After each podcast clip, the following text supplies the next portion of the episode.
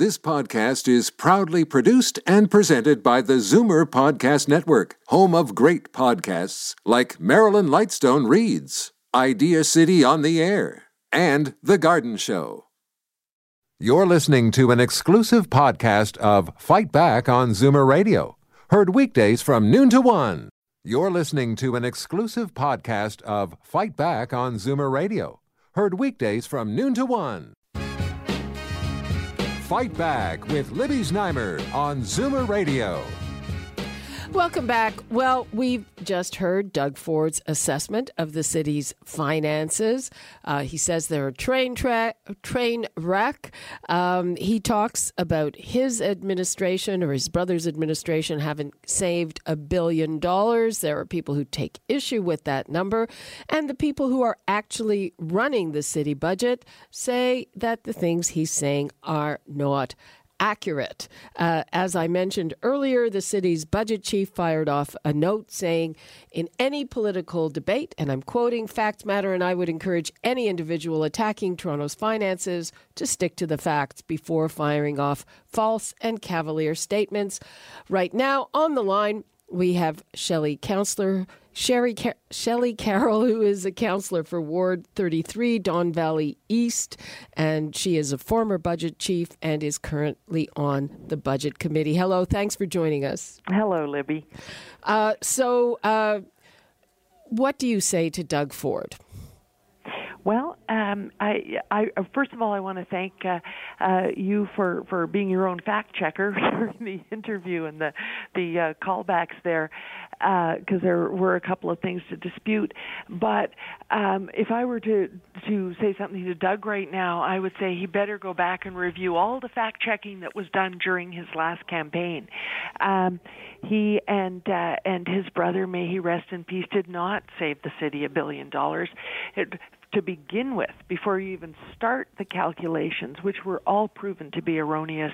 You got to start by subtracting $364 million that I left in a surplus for them that they spent a day into office. Mm-hmm. Rob Ford said on the very first day, we're having a 0% tax increase and I'm wiping out that reserve. We essentially didn't do a budget that year. So you got to start there. So now we're already down to 650 million and uh, a number of other uh, falsehoods bring you down to what you learn is is that during the the Ford administration they saved, they found efficiencies in about what we all find efficiencies in in each term of office. We're constantly trimming, closing down uh, studies that are over, closing down departments that were doing a service that is no longer needed, which brings you to about three to four hundred million in savings. But at the same time, you take those savings and you invest in the things that people need. And uh, uh, Doug and his brother did none of the crucial investing, none of the investments in housing. In fact, they hired disastrous people to run housing, and we're still digging ourselves out of that. None of the investments in transit, in fact, canceled a lot of transit. Mocking Smart Track is uh, uh, kind of a mistake because uh, uh it's his own uh, uh, conservative colleagues that are right now trying to stop a Smart Track uh, smart track station from being built at Lawrence East that uh, that has already been approved. Uh, there, there, there are falsehoods all over uh, his statements. Uh, I'm just going to give the numbers out again, uh, just in case there are callers who uh, want to call in on this side of the debate. 416 360 0740, toll free 1 866 740 4740. I'm talking to Shelley Carroll, and she is disputing some of the things that Doug Ford said in uh, the half hour that he was on here. Uh, he did mention one thing I hadn't heard of before. He said that uh, at at the moment, City Hall is counting on $700 million from land transfer tax, and because of the slowdown in the real estate market, um, 300 million of that money is not going to be there. Is that right? Uh, noise inflated that number a little bit as well. We're we're we're not up to 700 million, uh, but but uh, uh, that's a that's a decision that that's taken annually. Each year we do a real estate estimate to find out exactly what will be uh, the projected amount of revenue, and every year, this year included, um, we, we because we make such a conservative estimate, each year we've ended up uh, the surplus is generally made up of land transfer tax over and above projection, but they're projections that are based on if, if real estate science, if you will. And so we will this in this year's budget uh, have to be making a, uh, a smaller assumption but it will be based on facts. And and and there's there's uh, no better tracking than the, than in the real estate industry because the profession tracks itself so well. Right. But but um have you been counting on that money? And if it if it isn't there will there be some kind of hole uh, well, the the money that we projected that we would need for the 2017 budget has turned out to be there. In in fact, a little more because you'll recall we we knew when we were adopting the budget early in the year that the market needed a cool down. That that there were announcements coming from the province province uh, province very soon, and so uh, even though we had a very hot market uh, coming into 2017, we made a conservative estimate, and and we are at the moment about 30 million over that.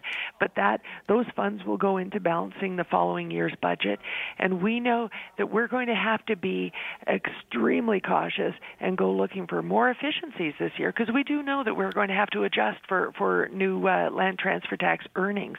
But those earnings are still an essential part of city finance. Uh, I'll remind you that uh, uh, every year we we deliver real services with those monies and save people on their property tax rates, keep their property tax rates stable by having land transfer tax. Doug and his brother thought we shouldn't have it at all. And if we if we didn't have it at all, people would be paying significantly more in property tax. And that would not involve just property speculators or those selling up. That would be on everyone's bottom line. That mm-hmm. would have been a disastrous decision to have taken. And in a strong mayor model, that decision could have been taken cavalierly back in 2011. What about some of the user fees that he was talking about and that proposal? Um, I guess uh, he was calling it the rain tax. I saw it as a roof tax. Uh, what about all those user fees, and what have you been hearing from constituents about those? Well, that's that's one of the the beauties of Toronto City Council's model that the mayor is just one vote that the mayor may have staff come in and have a proposal like that but but in today's democracy you actually take it out to the community and you hear broadly from them. You let council deliberate over it and do some of their own consultations. And while we know that we may have to follow Mississauga and other GTA municipalities to have a, a special fee to address um, those who will not adapt their properties to help us with stormwater management. Uh, Mississauga has already done it, and and people have gotten quite used to it. Uh, we may have to go there. What we found is that um, that that people are really not ready for it. That they want us to really work on a few more proposals, and so in a couple of years, you may see us joining GTA municipalities in having a stormwater fee on top of what you pay for the water that comes out of your tap. Uh, we have we have you know easily a billion dollars worth of stormwater mitigation to do, and with with Irma and Harvey swirling out there, and and uh, scientists already having weighed in that that is directly related to climate change and and the warming of seas.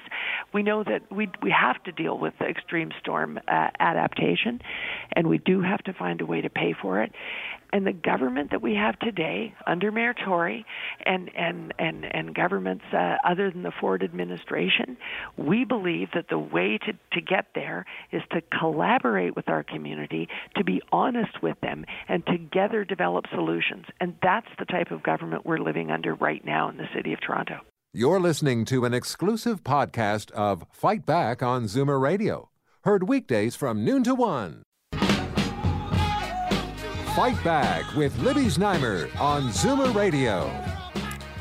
Welcome back. We have been talking municipal politics today and a look ahead to the mayoral race. Uh, it's coming up in just over a year. We had Doug Ford in the House, uh, and uh, what he even calls the worst kept secret, it certainly looks like he's going to be taking on John Tory in the next election and uh, he's going to make the official announcement on Friday.